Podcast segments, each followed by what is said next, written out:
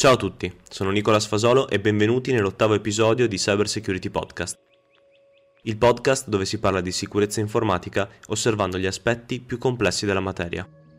Nello scorso episodio abbiamo parlato dell'obfuscation applicata ai binary e se devo essere sincero abbiamo parlato davvero poco dell'argomento, ma vi prometto che avremo modo di approfondire ulteriormente. Abbiamo visto quindi a cosa serve l'obfuscation e ci siamo soffermati su alcune tecniche specifiche.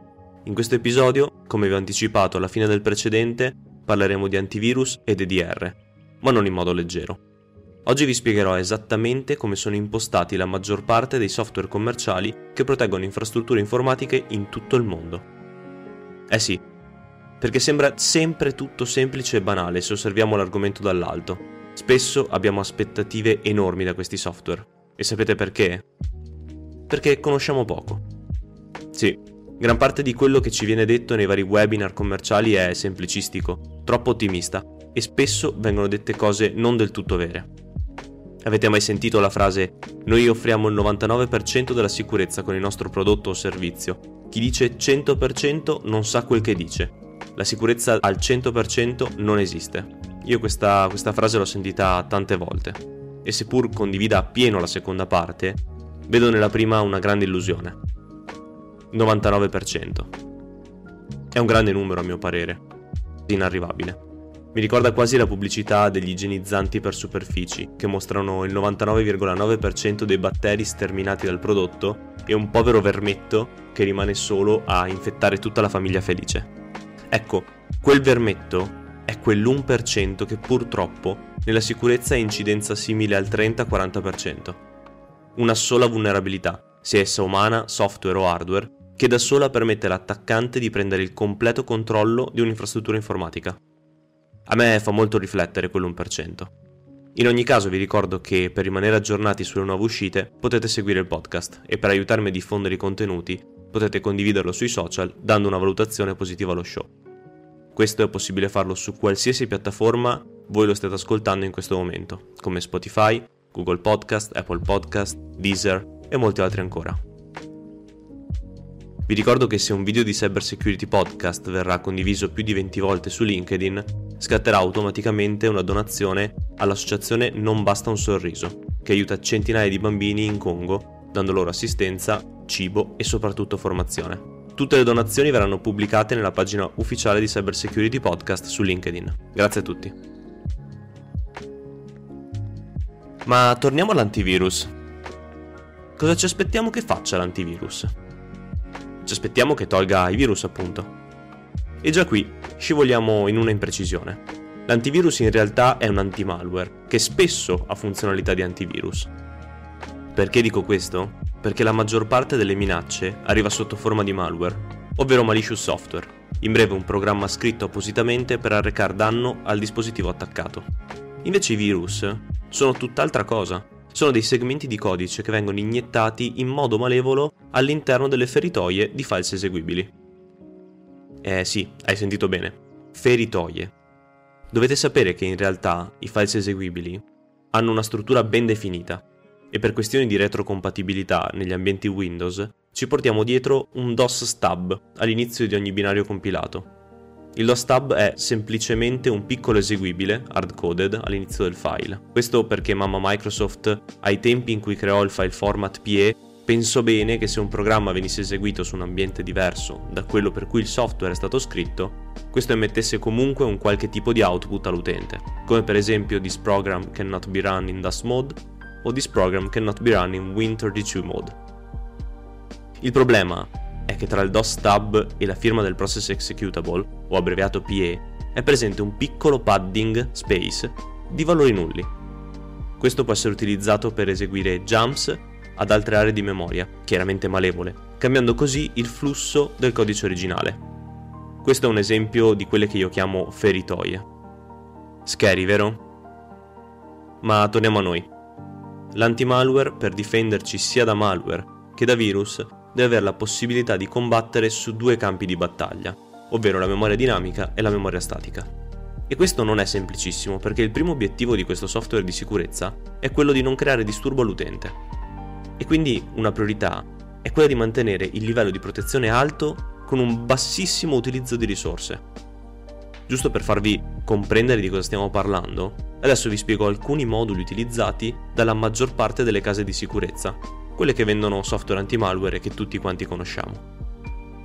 Il primo, e di fatto il più semplice, oltre al modulo che si occupa dell'analisi statica delle firme, è la sezione di Anomaly Detection. In questo caso il motore viene esposto a centinaia di migliaia di esecuzioni malevole, e non, al fine di generare un algoritmo che riesca ad identificare autonomamente quando un processo si comporta in modo inatteso. Questo serve in modo particolare per tutti i payload che cercano di iniettarsi in altri file e processi. Poi c'è il machine learning statico, questo modulo si occupa di analizzare la struttura dei files o sezioni di memoria che analizza, comparando valori come il Jacquard Index o lo Shared Code Index, con enormi dataset di indici estratti da altri malware confermati. Questo al fine di trovare delle somiglianze rilevanti che possono dare una percentuale di probabilità utile ad indicare la bontà o meno del dato analizzato in principio. Un altro metodo d'analisi è il Behavioral Signature Detection, questo si occupa di analizzare il comportamento dei processi in esecuzione sul dispositivo. E lo fa verificando diversi asset per ogni processo attivo, come handles aperti, file creati o eliminati, i processi figli creati, eventuali riesecuzioni per cambi di PID, apertura di sockets verso FQDN o IPs e molto altro ancora. Giusto per rendervela semplice, questo modulo dell'anti-malware è quello che si occupa di reagire nel caso un file di Excel con macro scaricasse un altro file ed avviasse un eseguibile non riconosciuto pochi secondi dopo la sua apertura. In questo caso però le attività comportamentali malevole vengono evidenziate da firme statiche, inserite da engineers dell'anti-malware che definiscono quale tipo di comportamento è malevolo oppure no. Per evadere semplicemente questo controllo basterà far scaricare il malware dalla macro di Excel tramite una funzione appartenente a un bottone di un form della macro stessa. Poi copiare in user documents il file cmd.exe localizzato nella system root di Windows e chiamarlo calc.exe. Infine basterà eseguire l'eseguibile, scusate il gioco di parole, tramite il comando calc.exe spazio barra c spazio nome file quindi un semplice comando tramite cmd con il nome del file. Facile, no? Sì, facile. Però permettetemi di spiegarvi il perché. La prima parte è il download di un malware da un command and control tramite l'invoke di una funzione assegnata ad un bottone di un form. Questo giro di azioni serve solamente per far credere al sistema di sicurezza che l'attività eseguita da un bottone cliccabile sia stata effettuata effettivamente da un utente. La seconda parte è quella che si occupa di copiare il file eseguibile cmd.exe nella cartella documents dell'utente, rinominandolo poi in calc.exe. In questo caso abbiamo una doppia azione. La copia del cmd.exe ci consente di spostare la default path del terminale che utilizzeremo e quindi evitare che tutti i controlli che implicano un blocco diretto dell'utilizzo di cwindows system32 cmd.exe quando invocato direttamente da una macro di un documento Office. La seconda azione è il rename dell'eseguibile in un altro nome che verosimilmente potrebbe essere inserito all'interno di una macro di un foglio di calcolo, da un eventuale utente esperto. La terza ed ultima parte è quella dell'esecuzione. Qui c'è poco da dire, semplicemente diciamo al calc.exe, che in realtà è cmd.exe, di eseguire lo start di un altro eseguibile. Si potrebbe però fare di meglio, per esempio alterando anche il nome del file eseguito con qualcosa di affine ai fogli di calcolo o nel caso il malware richiedesse argomenti per definire il suo tipo di esecuzione, è possibile utilizzare i nomi delle celle come C2 o D33 o qualsiasi altra cosa, ricordandosi di gestire all'interno del malware lo split delle stringhe, utilizzando solamente la parte numerica degli argomenti. Ritorniamo però a bomba sui moduli dell'anti-malware. Un altro modulo di difesa interessante è quello solitamente innestato dentro i drivers e servizi delle suite di sicurezza, ovvero l'anti-tampering. L'anti-tampering è quel modulo che si occupa della persistenza di tutti gli elementi fondamentali dell'anti-malware all'interno del sistema. Immagina di essere un attaccante, di essere appena entrato con una bella reverse shell in un server dell'infrastruttura che stai attaccando. Cosa potrebbe mettere a rischio la tua persistenza? Eh sì, dici bene, l'anti-malware. Quindi il tuo focus può dividersi in due strade o lo combatti disabilitandolo o cerchi di passare inosservato. Attenzione però, c'è un problema. Qual è la finalità del tuo attacco? Vuoi solo rubare i dati? Vuoi cifrare l'infrastruttura? Sappi che in ogni dispositivo su cui ti sposterai ci sarà un software che appositamente è lì per ridurre l'entità del tuo danno. Quindi per farla breve, la soluzione migliore è una. Eliminare l'antimalware. O EDR che sia. Il modulo di anti-tampering, nello specifico, si occupa di analizzare tutti i processi che interagiscono con gli elementi del software di sicurezza, eseguendo azioni preventive o correttive al fine di assicurarsi una piena persistenza del prodotto nei sistemi attaccati. Un metodo molto frequente per l'anti-tampering è il monitoring costante delle handles relative ai processi attivi, unito alla verifica continua delle syscall invocate.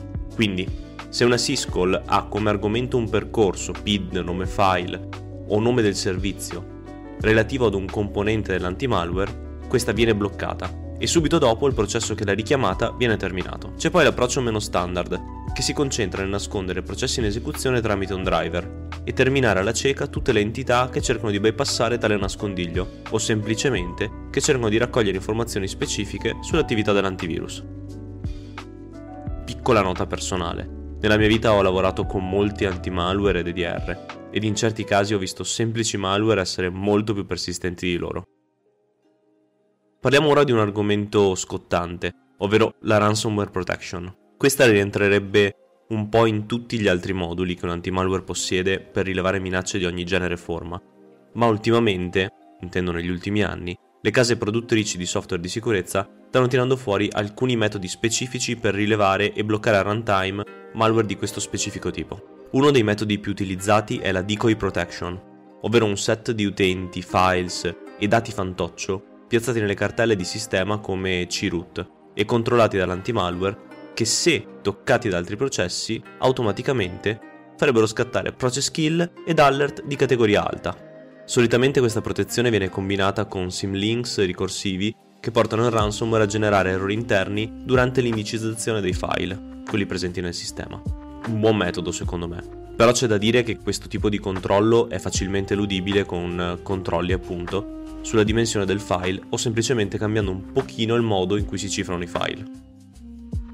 Per esempio, inserendo controlli sulle statistiche dei dati da cifrare, magari creando un po' di selettività, o eseguendo cifratura prioritaria dei file utente, database, shares di rete e poi tutto il resto del sistema, con calma, dando quindi una priorità significativa al processo di cifratura. Scrivendo questa porzione del podcast mi sono accorto che ci sono tanti se e tanti ma sull'illusione di questo controllo. Però vi assicuro che prima o poi pubblicherò un proof of concept riguardante un top level EDR, presente anche sul Gartner Magic Quadrant, così sarà tutto più chiaro. Ora che abbiamo parlato di concetti abbastanza di alto livello, scendiamo nei meandri dell'informatica e parliamo di un modulo molto interessante, ovvero l'ELAM Module, per esteso Early Launch Anti-Malware. Questo elemento è possibile implementarlo nei sistemi da Windows 8 al Windows 11 per la parte desktop e per la parte server dal 2012 al 2019. Ma cos'è? L'ELAM offre al software di sicurezza un vantaggio additivo contro i rootkit principalmente, ma non contro i bootkit, in quanto non è stato progettato per farlo, visto che non accede ad alcuna delle sezioni attaccate da, da questo tipo di minaccia. Il compito dell'ELAM è quello di monitorare i driver caricati legittimamente, ma visto che la maggior parte dei bootkit carica driver in modalità kernel e utilizza caratteristiche del sistema operativo non documentato, questo componente non potrà nemmeno accorgersi di compromissioni così sofisticate. Ciò significa che un bootkit può bypassare l'enforcement della sicurezza nella loading routine e iniettare il suo codice nello spazio degli indirizzi del kernel nonostante l'ELAM. Il codice del bootkit viene eseguito prima dell'inizializzazione del kernel, del sistema operativo e prima di qualsiasi load driver legittimo in modalità kernel, incluso l'ELAM. Ciò significa che un bootkit può eludere la protezione esercitata dall'ELAM stesso. Ma non disperiamo, per i bootkit ci sono altri controlli e difese. Prima di spiegare cos'è l'ELAM module, più nel profondo dobbiamo capire cosa succede a basso livello, da quando accendiamo il PC fino al momento in cui il sistema operativo ci chiede di eseguire il first login. Non sarà facile seguire il discorso, ma cercherò di essere più chiaro possibile. La catena semplificata d'accensione è composta di Master Boot Record, Volume Boot Record, o anche chiamato Initial Program Loader, Boot Manager, in Windows per esempio abbiamo winload.exe, kernel environment load, Elm section ed infine i kernel mode drivers. Per quest'ultimo l'early launch anti-malware module può eseguire controlli semplicemente verificando le firme dei driver. Il controllo che l'ELAM esegue è semplicemente una verifica delle firme e dei certificati abbinati ai driver caricati, nulla di più e nulla di meno. Chiaramente le firme non vengono aggiornate nella fase di controllo, ma solo una volta eseguito il primo reboot del sistema in cui il software di sicurezza ha avuto il tempo di scaricarsi le nuove signatures dal cloud. Siamo arrivati anche alla fine di questo episodio. E nel prossimo di cosa parliamo? Nel prossimo approfondiremo alcune delle tematiche toccate in questo episodio, cercando di spiegare sia ad alto livello che a basso livello a cosa serve realmente un software EDR Vedremo quindi esempi di detection o di detection mancate, appunto, spiegando perché il software si è comportato in quel modo. Come sempre, un abbraccio a tutti voi da Nicolas, Cyber Security Podcast.